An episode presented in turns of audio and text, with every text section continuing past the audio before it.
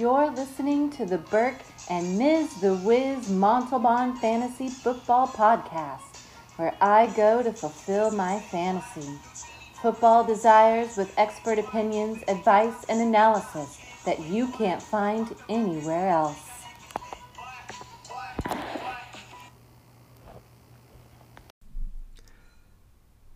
Welcome back to the Burke and Ms. Montalban Fantasy Football Podcast. Today we're talking about the dreaded tight end position. And I say dreaded because usually in a fantasy football season, you have, you know, two to four tight ends that are productive, and the rest is just a crapshoot on are they going to score this week. So um, I'm actually intrigued, though. I, I feel like there's a lot of depth this year in tight end, and you can find some pretty good values late. And uh, at, you know, drafting this year, I'm going to be pretty excited about, uh, you know, getting some of those late round jewels. Burke, what do you think about the tight end position? Yeah, I'm with you. The tight ends, I think, you know, tight ends, there's usually a handful that you can count on to be superstars, and then there's, you know, the next group that are just kind of solid contributors. But, uh, you know, at times you're struggling, you know, during waiver pickups and, you know, bye weeks to find a, a tight end that you, you hope can catch a touchdown, at least get a couple catches, get at least four points. Um, so, you know, yeah, tight ends can be hard, but uh, I agree with you. This year, I think there's some tight ends, there's more depth, and there's some tight ends that could have some pretty big years and be involved in a, a passing game, you know, more tight ends than what we've seen in previous years. Awesome. And, uh, you know, I, I, think our rankings, especially early on, aren't going to be, you know, too or deviate too far from the norm on what everyone else has. But at number one, actually, I'll do my number one through three because I feel like they're pretty much standard for everybody right now. But uh, number one, I have Travis Kelce. Number two, I have George Kittle. Number three, I have Mark Andrews. And I say that, you know, Travis Kelce is the number one tight end all the way around because he's Travis Kelce and he's actually been the number one tight end for like the last three years. So it's hard to, uh, to you know, to, to bet against history. But I do like George Kittle's situation with the 49ers, you know, with their injuries at receiver. There's not a lot of other options, and George Kittle is their main offensive threat through the passing game, anyways. So I really feel like this could, you know, if Kelce were to drop, um, and and it's a small drop, I think, you know, number two would probably be the lowest he would drop to. The only one that could maybe take over Kelce's spot of king of the tight end mountain would be uh, George Kittle. And uh, at number three, I have Mark Andrews for the Ravens. He really came on strong last year. The Ravens offense doesn't pass the ball a ton, so I, I rated him third just because I think volume wise he's not going to get a lot of targets. And um, in general, he's obviously not at the level of a, of a Kittle or Kelce. Uh, and Burke, well, who's your top three? Yeah, my top three are the same: Kelce, Kittle, and Andrews. Um, you know, crazy. Kittle, this is crazy. with Kittle, I think that there's, you know, there this could go. He could easily be number one, like you said. Um, you know, some of the upside for him is, as you articulated, there's not a lot of options in San Francisco in the receiving game, so it's going to be heavy target focus for George Kittle the upcoming year. At the same time, that does provide more opportunity for defense to be able to uh, focus on um, George Kittle and trying to contain him. So you know, it's it's kind of one of those things that could go either way. He's going to get a lot of targets, but at the same time, he's going to be facing a little more stiffer defense than you know maybe he's had in, in years past. Granted, you know, I think Emmanuel Sanders took off some of the heat when he was there uh, in San Francisco last year, but he's not been accustomed to having um, you know a, a, another receiving threat to take some of that pressure off. But um, sure. I think the three that we have are, are in the right positions. I'll add that Mark Andrews. I agree with you. I think that he's going to have you know maybe not. We're going to see some regression in the passing totals for Lamar Jackson. Um, but you know, Mark Andrews, the way we th- both think that they're going to run the ball, uh, Mark Andrews has uh, a lot of potential for a lot of touchdowns just based on the play action uh, near the red zone. I think that's somewhere where you can see Mark Andrews, you know, still be very productive at the tight end position this year. Sure, and you know, with George Kittle, he kind of has a cheat code in in his schedule because he doesn't have to play the Cardinals once, he gets to play them twice. And the Cardinals are the worst team, at least last year, in the NFL guarding the tight end position. So I made it a point of emphasis that, you know, whoever was playing tight end against the Cardinals was the guy I would try to start in my lineup. Or if I was, you know, when I was gambling, that's the uh, tight end I would use for, you know, FanDuel or uh, DraftKings. So, you know, the, I, I think that I think that's why the Cardinals drafted Isaiah Simmons. I agree with you, and that's what I was about to say too. Is I, I don't like to take uh, past statistics on defenses into the new year, and uh, that will be on a later episode in regards to defenses. Uh, you know that you can't really judge defenses, but I, I agree. I think Simmons is going to make a big difference, and uh, I think you know that contributed to to Kittle's influx in uh, uh, his receiving yards and touchdowns. Although I think he only played one game against the Cardinals because he was injured for the other one. So uh, Ross Dwelley actually got to uh, be the uh, the uh, the big stud of the week for uh, that the week that he played the Cardinals. Anyways, uh, moving along to number four, five, and six. It's going to be a little bit different between us, but I think we're our hearts are in the same place. I have Evan Engram at number four for the Giants, and it was I'm not gonna lie, I had to think about putting him at number four. Production wise, I think he's the fourth best tight end, and with that offense uh, for the Giants, I think Daniel, Jones takes a step forward. Evan Engram was hurt last year a lot, and I think now that he's going to be uh, back healthy, hopefully, um, history's not on our side on that. That's going to be the key component. But if he is, I just feel like he's due to a breakout season. He's a big play threat at tight end and he actually got a, a lot of targets uh, for the Giants. And so, really, the only reason why I would hold him back from even that number four spot is because of his injury history. And I don't like to take that in season to season unless it's really consistent. Um, and unfortunately for Engram, it's been about a season and a half that he's he's been dealing with injuries. But um, I, think he could even move past Mark Andrews if uh, you know if he's able to stay healthy. And on after that, I have Zach Ertz for the Eagles. I'm really on the fence about Zach Ertz because no matter what happens, he produces. You know, he has another uh, tight end opposite of him, Dallas uh, Goedert, who's pretty decent. He gets a lot of some uh, of those red zone targets. And you always think, oh man, this is going to be a decline for Zach Ertz. Then what happens is the receivers get hurt, and Ertz is their only option, and he, you know, gets all the uh, the targets that a receiver would get.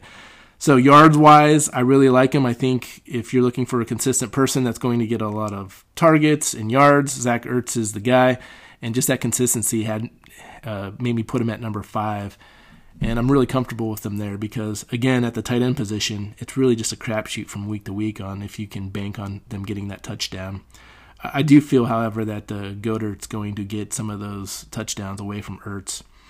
Number six, I have Tyler Higbee for the Rams and he's a boomer bust candidate for me. I mean, I, I realize that Everett is there, and when they went to the two tight end set at uh, the second part of the season for the Rams, they were really effective with it, and Everett and Higbee were pretty productive.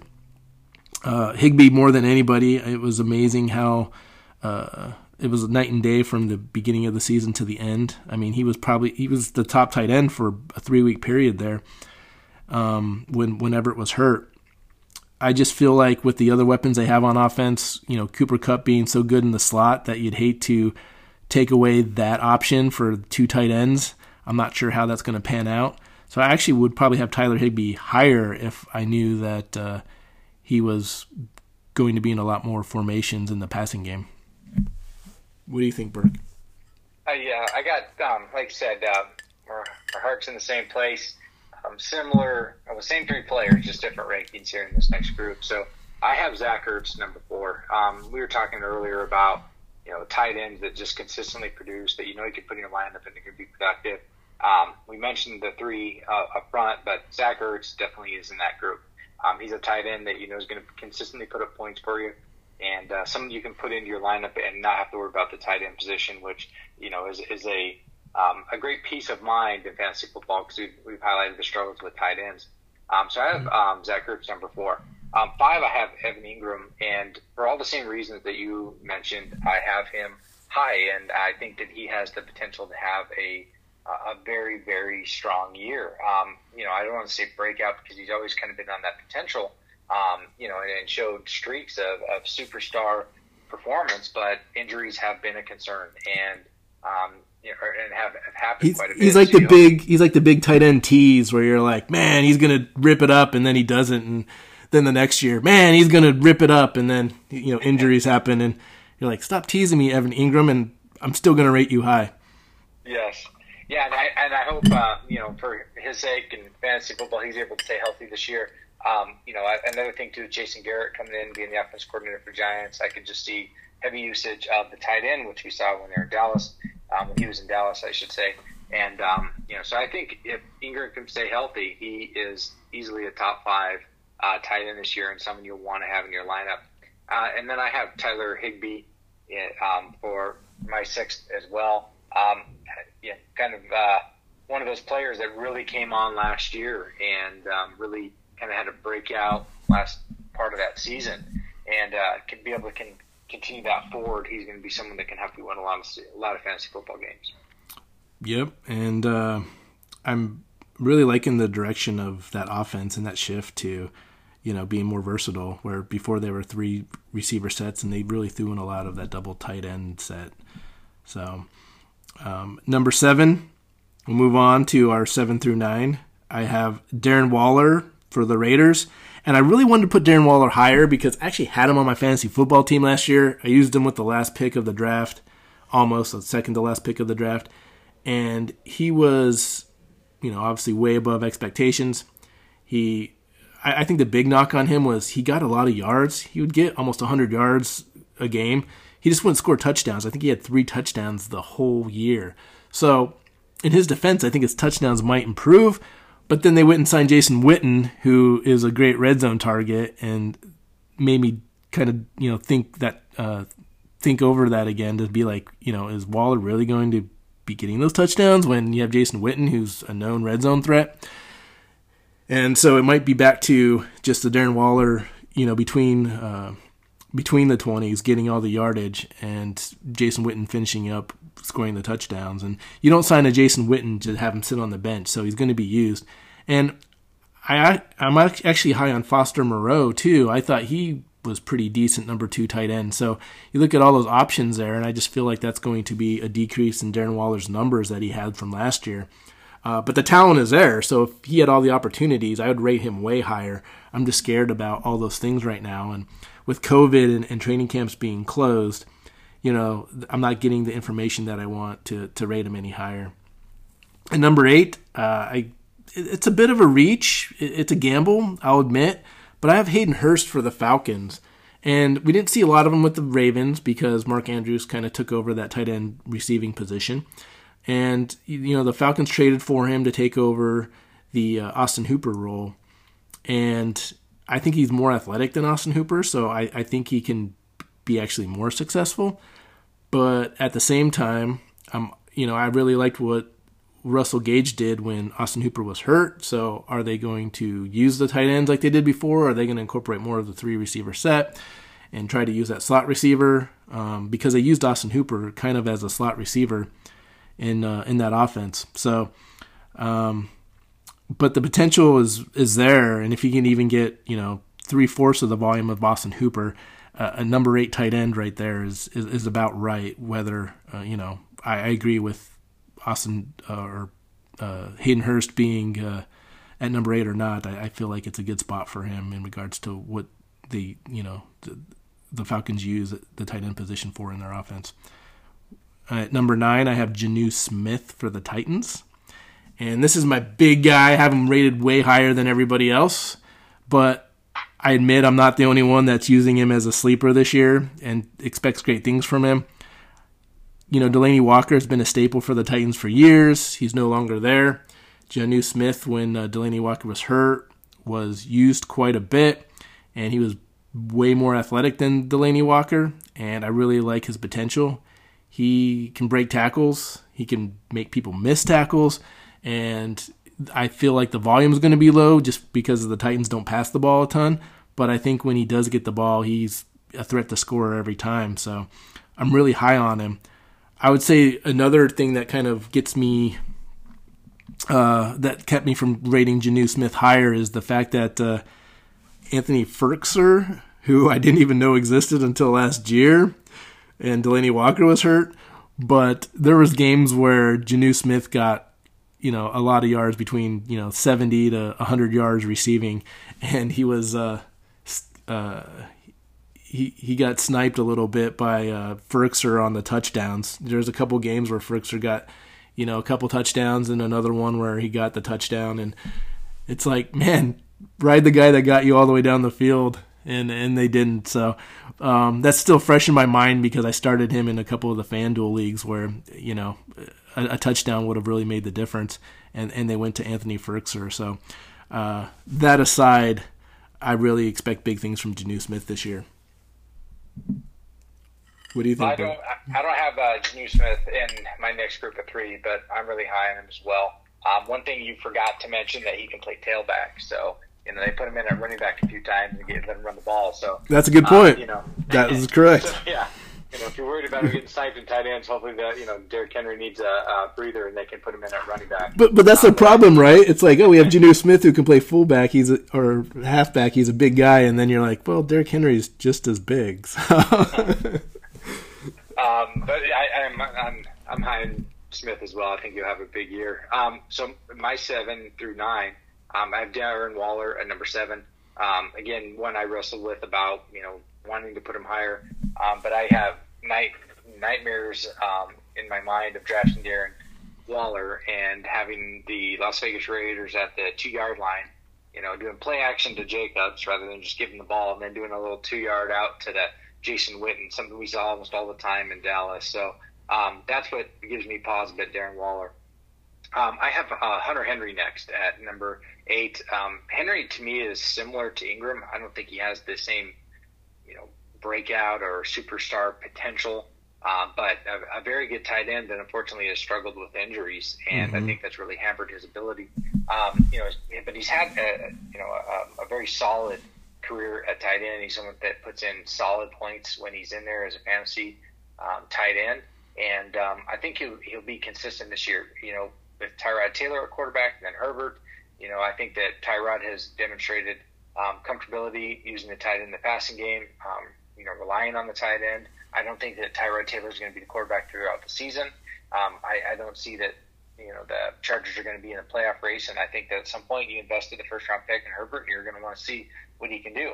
And a lot of times, the rookie quarterbacks tend to rely heavily on their tight ends, and so um, I have Hunter Henry at number eight.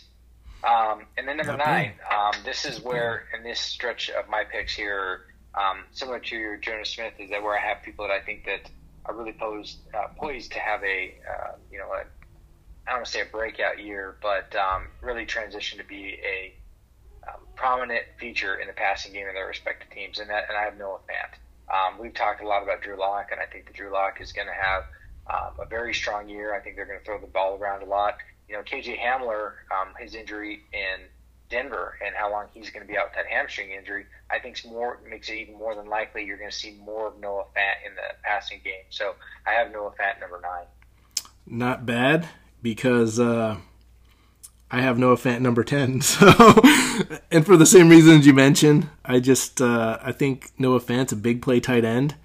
Uh, he didn't get a lot of volume either, but he really made the most of the targets that he got and he's so athletic. He can he's a tight end that can take a 10 yard pass to the house.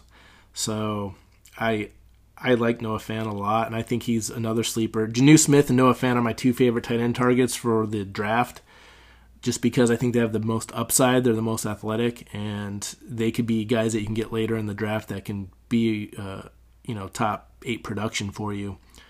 So they're they're definitely worth gambling on. So I have Noah Fant number ten. I, I I have Austin Hooper at number eleven, and the reason why I have Austin, I wanted to rank him lower, but he's in an offense that uses the tight end a lot. They signed him specifically to be their tight end when they had David uh, Njoku.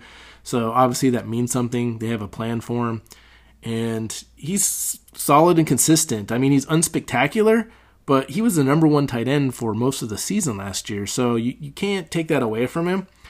And again, with the Browns, I think doing a lot of play action and trying to do the, you know, try to work the run and uh, take the pressure off of Baker Mayfield. I think that bodes well for Austin Hooper uh, being at the tight end position for the Browns. So I didn't want to rate him any I didn't want to rate him any lower than number 11. I actually think he might be rated a little bit lower than what he can produce. I just uh, I have an issue with his athletic ability. I don't think he's very athletic, and so he's really scheme based, and uh, so it's tough for me to to uh, to rank him off of that.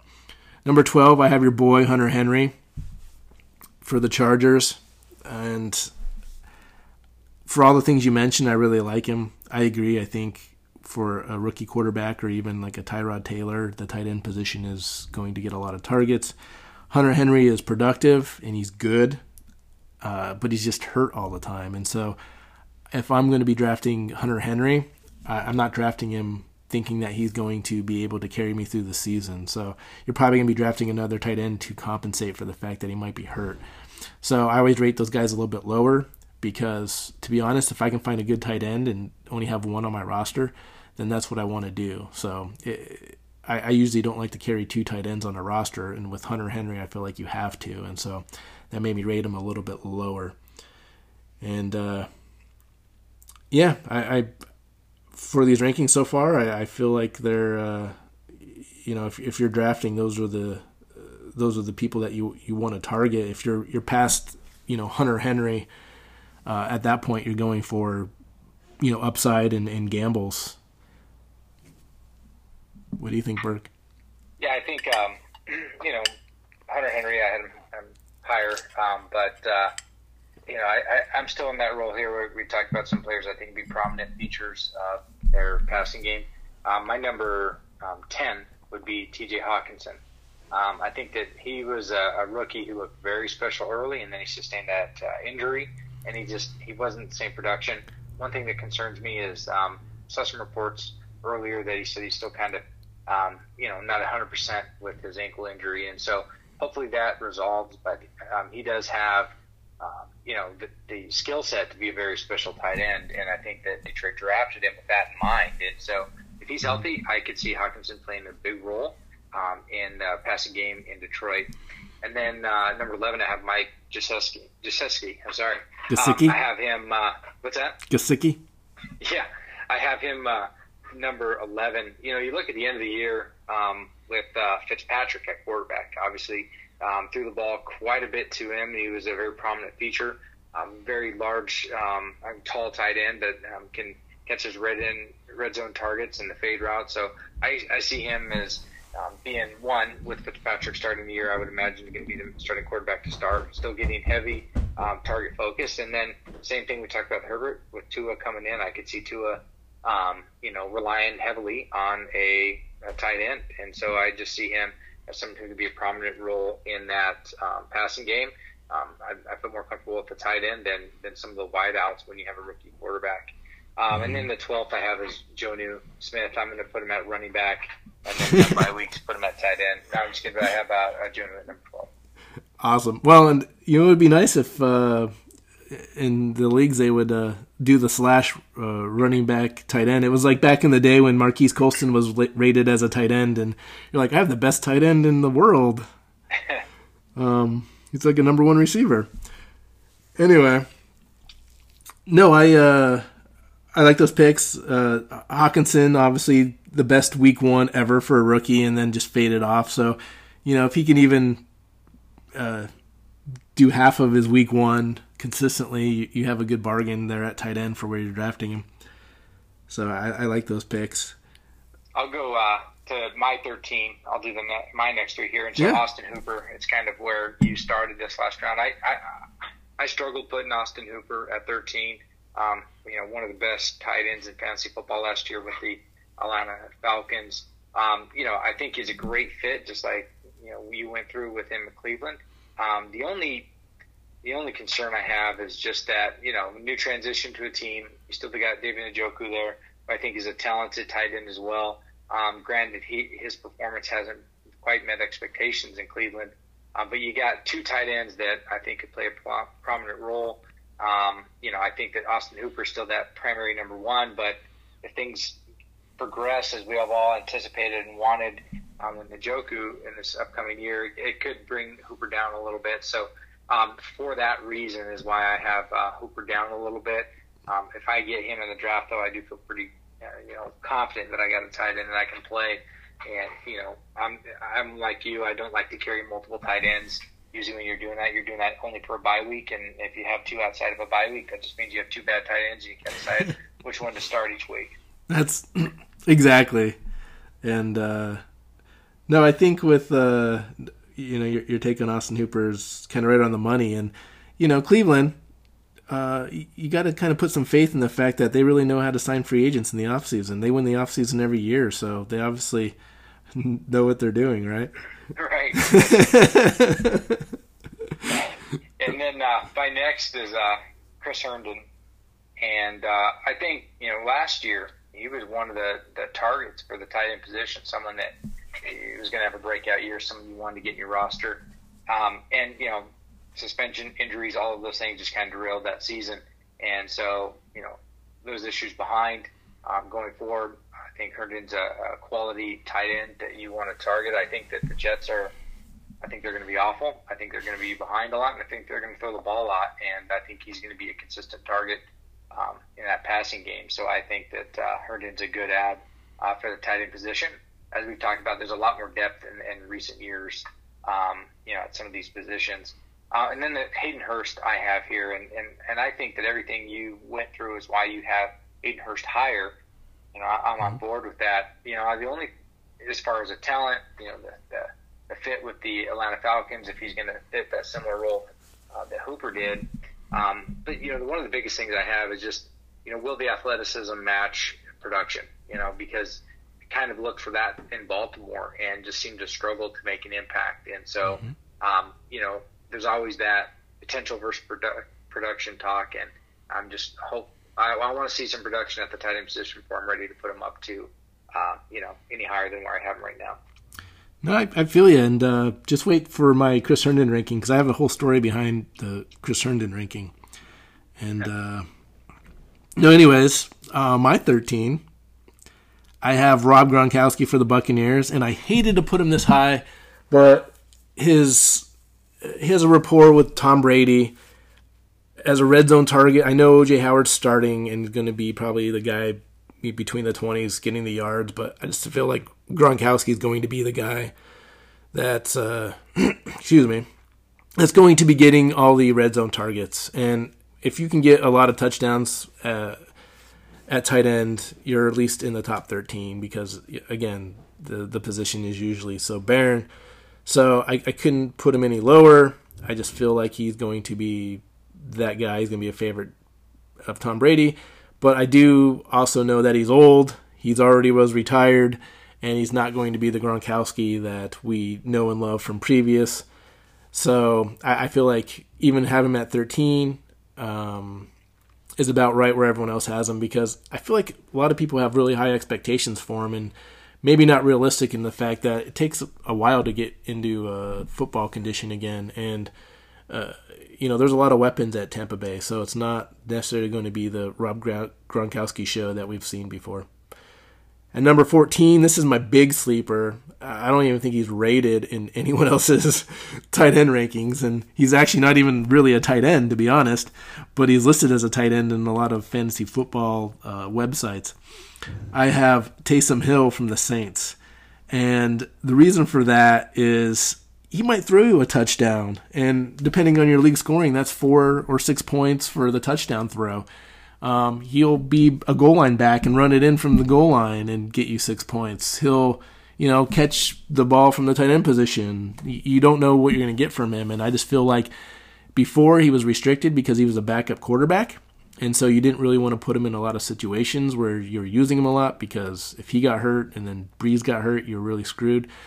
They signed Jameis Winston to be the backup quarterback, so I feel like, especially now that they signed him to this new contract, Taysom Hill has free reign to be Taysom Hill, and they're going to use him all over the field. So, I mean, if you have uh, kick return yards and he happens to be returning kicks and he scores, I mean, there's just a lot of options for him. And so I feel like as a 14th ranked tight end, um, by the end of the year, it's going to be quietly like, man, he actually was a big producer uh, at that position, and at some places he might even be a quarterback slash tight end uh, slot. So if you're able to put him at quarterback for two type, two quarterback leagues, um, obviously you want to be pretty sure that he's going to be playing a lot. But uh, that might not be a, a, bad strategy if you're on a, a you know having troubles on the bye week. Um, on top of that, after that, I have Mike Gesicki for the Dolphins at 15 because I love the guy. I think he's athletic, he's tall, he's hard to guard. He just happens to play for the Dolphins. Um, I like Fitzpatrick a lot, though, and he's one of the few weapons that Fitzpatrick has. So I really feel like, you know, especially at the end of last year, he really performed to what we were expecting. So I think he can carry that over to this year. I just couldn't put him any higher just for the fact that. Uh, the Dolphins' offense was just so bad last year, and it was it was a tough watch, and um, the the targets weren't consistent. I, I really like your uh, Taysom Hill pick. Um, you know, I think that that's one that isn't on the radar for a lot of rankings, and someone that may get passing yardage for you, rushing yardage. Heck, if you're even in the defensive league, if he's still doing any coverage on kickoff or punt, you know, going to get you a couple tackles too. Well, so. and I'll put it out here too. I'll, uh, you know, if he ends up producing and being a big uh, asset for fantasy football, I will be bragging about that. Um, if he falls on his face and is horrible and is a non-factor, then I will also own that. So that's my first own of the uh, season for fantasy football. Is Taysom Hill will be a factor in fantasy football, and if he's not, you'll hear me on the podcast later on saying how wrong I was. But I like to stick my neck out for some guys every once in a while, and uh, I feel like I'm right more often than I'm wrong, and I'm banking on this one to be right. All right, if we have it down. Yep, mark it down. We need to talk about it later. Um, All right, so my uh, my next round of picks. So um, at number sixteen, so I have Rob Gronkowski. Um, you know, I, ideally I would like to see him a little bit higher, but I think that um, as you mentioned, a lot of weapons in um, Tampa. I think he's going to be a red zone target. I see those red zone targets being Gronkowski and Godwin. Um, I see a you know not a significant yardage contribution from Gronkowski this year, but definitely red zone. But if someone consistently get those red zone targets and us, and would be a you know a, a strong addition to your team. Um, now that the next two that I have, I have Jack Doyle and then I have Jared Cook. I have Jack Doyle just because um, you know he's always been just kind of a consistent performer at tight end. And, um, you know, now with Philip Rivers, uh, we know his affinity for tight ends. And I see that Jay, uh, I'm sorry, Jack Doyle will continue to have, um, you know, a role as a tight end and someone who can, mm-hmm. You know, put up some, you know, decent points when it comes to a bye week or has a good matchup when you're trying to fill up, you know, a waiver position or a bye week position. And then Jared Cook, um, you know, Jared Cook had a, a really good year last year. I think he has a lot of potential. The hard part for me is that he's just wildly inconsistent. Um, so many weapons that you have in New Orleans with Michael Thomas, Emmanuel Sanders, um, Taysom Hill, right? You got Alvin mm-hmm. Kamara. That it's it's going to be feast or famine. I wouldn't be surprised to see one week where he's got two touchdowns and then he doesn't score anything for the next three weeks. And not just score anything. I'm not just talking about touchdowns. I'm just saying that hardly puts up any catches, any reception. So that's something I want to roll with um, throughout the season. Is that I'm going to get a tight end that I hope he gets a point, you know, or more than two, two points over a three game stretch. So, um, but you know, I think he still has that potential, and someone that I'd be willing to put at number 18 overall. Nice. Well, um, my 16 is T.J. Hockenson, and we've already kind of talked about him. And I like Hockenson. I feel like you know that injury kind of hampered him last year. He has a lot of potential. Uh, it was kind of concerning to me. He had such a big week one and then just dropped off the face of the earth, though. And it's the Lions. Lions have, you know, even though they're a bad football team, they do have a lot of receiving options. So he's one of like, you know, four receivers. He might even be the fourth option in that offense. So it's hard for me to put him any higher. Uh, I, I do like the talent of TJ Hockenson. Uh, I just feel like with everyone else I ranked higher, I just liked their upside more than Hockenson. I have Jared Cook at number 17 for the Saints. And, you know, we all, me and you, Burke, I think we're both kind of biting our tongue with Jared Cooks. I think he's not going to have a good season. He's ranked really high. People are high on him. I'm not seeing it. I feel like there's too many receiving options Um, you meant we mentioned Taysom Hill, who I have higher. Uh, I feel like he's going to be more of a red zone threat, and I don't see where Cook really fits into their offense where he's going to be consistent. I mean, I think you're banking on him scoring a touchdown week to week, and that's not really a place I want to be. Um, I wanted to bring him higher than 17, but I can't. I mean, he's probably ranked out of all, you know, he, he's ranked like a top eight to six tight end in some rankings, and I just don't see it. And I, I like Jared Cook. I think he's a good tight end. I mean, he proved it with the Raiders, but uh, I was actually even concerned last year with his usage for the Saints. Uh, it kind of proved to me last year that, you know, he is uh, uh not going to get a ton of targets, and he needs to make the most of them. And I'm I'm kind of out on him in, in, that regard. So if you can get him, you know, as a 17th tight end, I think he's worth the risk, and and, and you should take him. But uh, I wouldn't be banking on him as a top 10 tight end to uh, carry your football team at that position. And then uh, after Jared Cook, I have uh, Dallas uh, Goedert or Goddard, however you pronounce it, for the Eagles. He's kind of sneaky because you never want to start him because Zach Ertz is there, but he's always sneaking touchdowns, and he, he actually has some games where he's actually more productive than Zach Ertz. It's just really tough trying to figure out which those you know which one of those games it's going to be. But as the 18th tight end, I really think he's a value because you know again with the Eagles receiver position, even this year I feel like they have more uh, talent at receiver. They still have the injury problems. You know Jeffery's not back yet. Um, you have DeSean Jackson. Uh, DeSean Jackson's not you know he played one game last year. Um, so I, I, really feel like they're you know when that happens they rely on their tight ends a lot more. So he's definitely worth you know being in the top twenty conversation for me. And uh, I'm just going to go on uh, you know finish out my top twenty. Uh, at 19, I have Chris Herndon, and I really want to jump into the Chris Herndon uh, at 19 ranking because of my story I have. So all last year I was high on Chris Herndon. I had him built up like, man, he's going to be the Jets, you know, hope for their offense.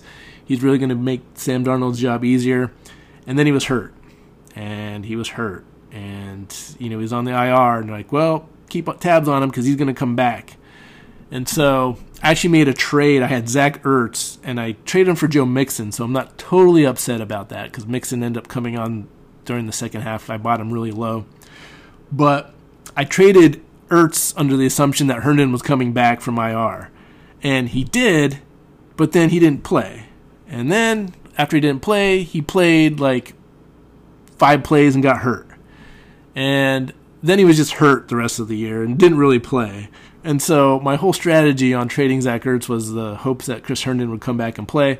And he really didn't. And I didn't get Chris Herndon. My strategy was foiled and I blame Chris Herndon, and now I blame him on my rankings because now he's number 19 instead of being higher. And I do like your points about him being uh, one of the Jets' threats. They're probably going to be behind a lot uh, because I don't trust Adam Gase to have a winning football team. And so they're going to pass a lot. And Chris Herndon is one of the few weapons that they have outside of Crowder and Perriman. So I I like Herndon at number 19. I think he's worth a risk because he has great upside. And then at number 20, I have the old man. Everyone's forgotten about him because he's been hurt and he's been he's on a new team. Greg Olsen with the Seahawks. Seahawks use their tight end like no other. You look at Dissly, uh, you look at Hollister. Um, you know when he's not buying clothes, he's catching touchdown passes, and Olsen is a great receiving tight end. He's a great blocking tight end. He's a great tight end in general, and so I don't see him going to Seattle and falling off. And I really think like his lack of production was mostly because of his injury last year, and so uh, I, I don't think the you know his age is a factor in a drop off in his production, and so I feel like he's going to actually be more productive than he was with Carolina in the Seahawks offense. So I think he's someone you definitely should gamble on late in the draft, and he can maybe be one of those guys that's a difference maker in your league. Yeah, I have um, Olsen at 20 as well. I, I think he is someone that everybody's forgotten about, and I think he's a good fit for that system, like you said. And injuries and the quarterback play last year, I think, really affected his performance or his production. But I think uh, he's someone that fits very well in Seattle, and the way they use the tight ends, I think he could be, you know, one of those productive tight ends that you don't see coming, or that most don't see coming. But yeah, I have him at 20 as well. Um, the, so the only difference for my 19 is uh, I have Blake Jarwin. Um, now, you know, with uh, passing game in Dallas, you know, has a chance to, to get a fair amount of targets. Um, obviously, you know, when you have Ezekiel Elliott play action pretty is, is effective, and I think that Jarwin could be, you know, a, a decent contributor at the tight end position. Um, I see some rankings have him high, um, anywhere from nine up to thirteen. Uh, but it just that's too high for me, given the fact that all the weapons they have the receiving, mm-hmm. uh, the receivers. Um, I just I can't see a big target share for Blake Jarwin. So, um, you know, I think he could be a contributor this year, um, but I can't get him any higher than 19. He's, yeah, and he's actually getting a lot of uh, recent hype in regards to what he can do at Dallas, and I agree he has a lot of upside. And I, uh, now that he's not splitting targets with Jason Witten, he, uh, you know, I feel like he can be productive. I'm just watching Jarwin, man. I feel like he's a he's a blocking tight end that's fit into the Dallas system to catch passes. Like I don't see a lot of athleticism with him, and it's hard to be excited about him. But he's, you know, some of your draft picks aren't sexy picks where you're excited about them, and they can just be, you know, just as productive. So I mean, you still need to win with those type of of draft picks, and uh, Jarwin fits that bill for me. So um, I think that's about it for our, our, tight end position. We'll move on to the running backs uh, coming up right now.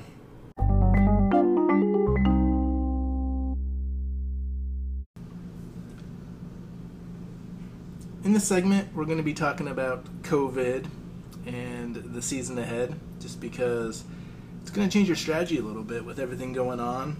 You know, is there going to be a season? Is there not going to be a season? You know, the NFL is pretty bullish. I think there's going to be the whole season, and even if games are altered a little bit with scheduling, they're going to uh, march through and uh, get all the games in and in the time frame that they want. Because you know this is the NFL, and you know everyone thought they were crazy when they did the NFL draft at the regular time, and it actually went off without uh, any issues and was really entertaining and it's what the country needed at the time with uh, you know sports being canceled. So i'm i'm not looking at the season that's going to be canceled.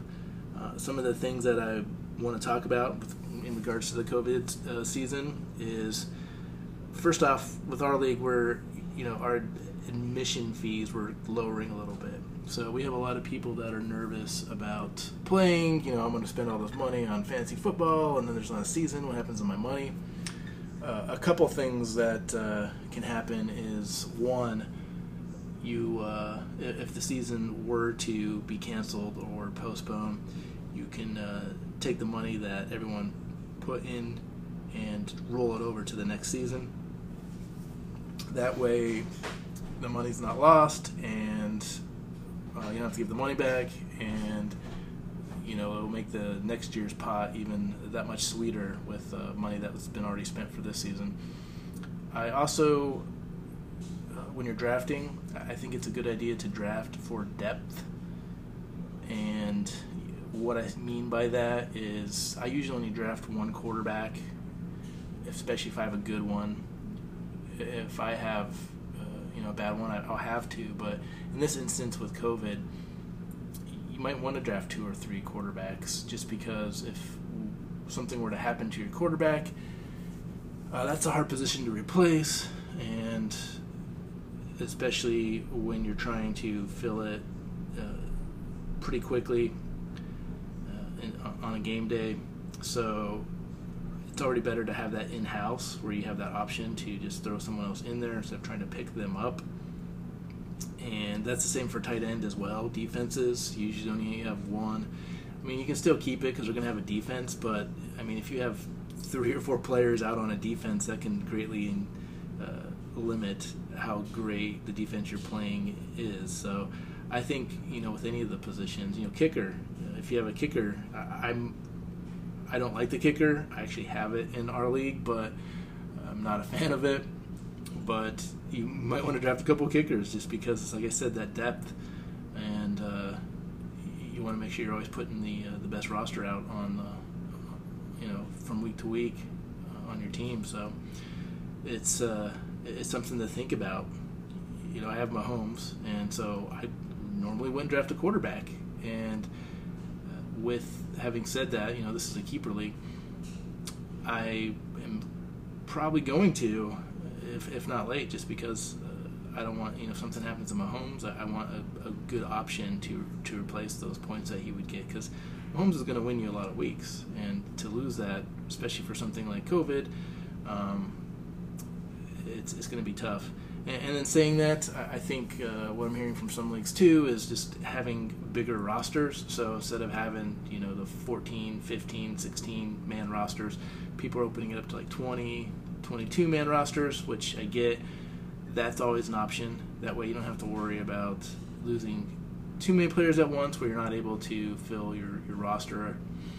Um, we if you have IR slots, IR slots is a good thing to uh, have, you know, at least a couple of them where uh, they don't have to necessarily be on IR, but you know, if they're week to week or uh, you know, I'm going to miss a couple weeks, that they can still be in that slot.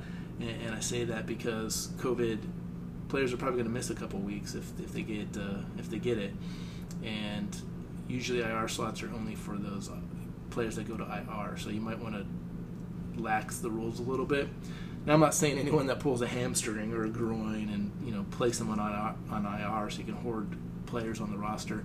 Uh, just it has to be specific to COVID, and uh, if you can rule something out like that in your league, that's uh, something that I would highly recommend. Uh, I also just think you know waivers, keeping the the waivers open. Usually you know Sunday morning before the game starts. Uh, you can pick up anyone you want that's left, and then they lock until you know Tuesday or even Wednesday uh, in some leagues. And I think it needs to be more fluid this year with with COVID because if you have a guy that's you know playing a two o'clock game or you know a one o'clock game depending on what time uh, zone you're in, um, and he's you know he, he gets COVID and you've already planned on starting him, it kind of limits your spots of people that you can put in there because if most of your people played in the morning, you know you're really gonna have to scramble to find someone that's relevant that can play, uh, available to play. And if it's a Monday night game, that even makes it harder. Uh, Monday night comes around and your running back or quarterback, receiver, you know they get COVID and or at least tested positive and they're not able to play how are you going to scramble for Monday night? And I think that's going to even, uh, you know, that's going to be a strategy you have to determine. You know, if you have a player on Monday night, are you going to risk that and, and still try to play them on that Monday night game? You, you really need to be thinking about backup options in case something happens like that where you're not going to be able to uh, to put them in that lineup on that Monday. So, you know, having the waivers open is, I think, huge for this season because it's going to take away some of those issues that you're going to have with those uh, those those problems that come up, and uh, kind of make it easier for players trying to navigate through this uh, this season, and, and you know being able to put up competitive rosters. And I think that's the key thing is you want people to have competitive rosters and you want this to be fun. And if you keep your same rules and you know, this isn't a normal season, so uh, I think you know you don't want the rules to be normal uh, or or what you've had in the past because you, you really want to be flexible and being able to meet everyone's needs. And again, I think it needs to be related to COVID. So again, if some guy pulls a groin on Monday night or uh, you know the the later games, that's just something that always happens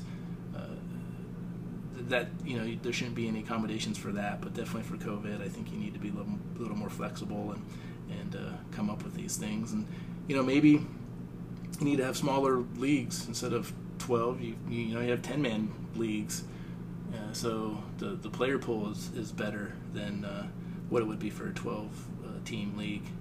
So it's just something to consider and think about, and it's we definitely want to have this conversation because you know we're, we're, we're talking like it's the regular season, and I get that. I don't want to uh, you know change my whole strategy or talk about players based off of, uh, of the, the, COVID season, but uh, it's definitely something that you have to plan for, and, and you really want to uh, keep that in mind when you're drafting or making your roster decisions from week to week. So, COVID, not a good thing, and it's uh, going to make the uh, fantasy football year pretty challenging for everybody. We did it.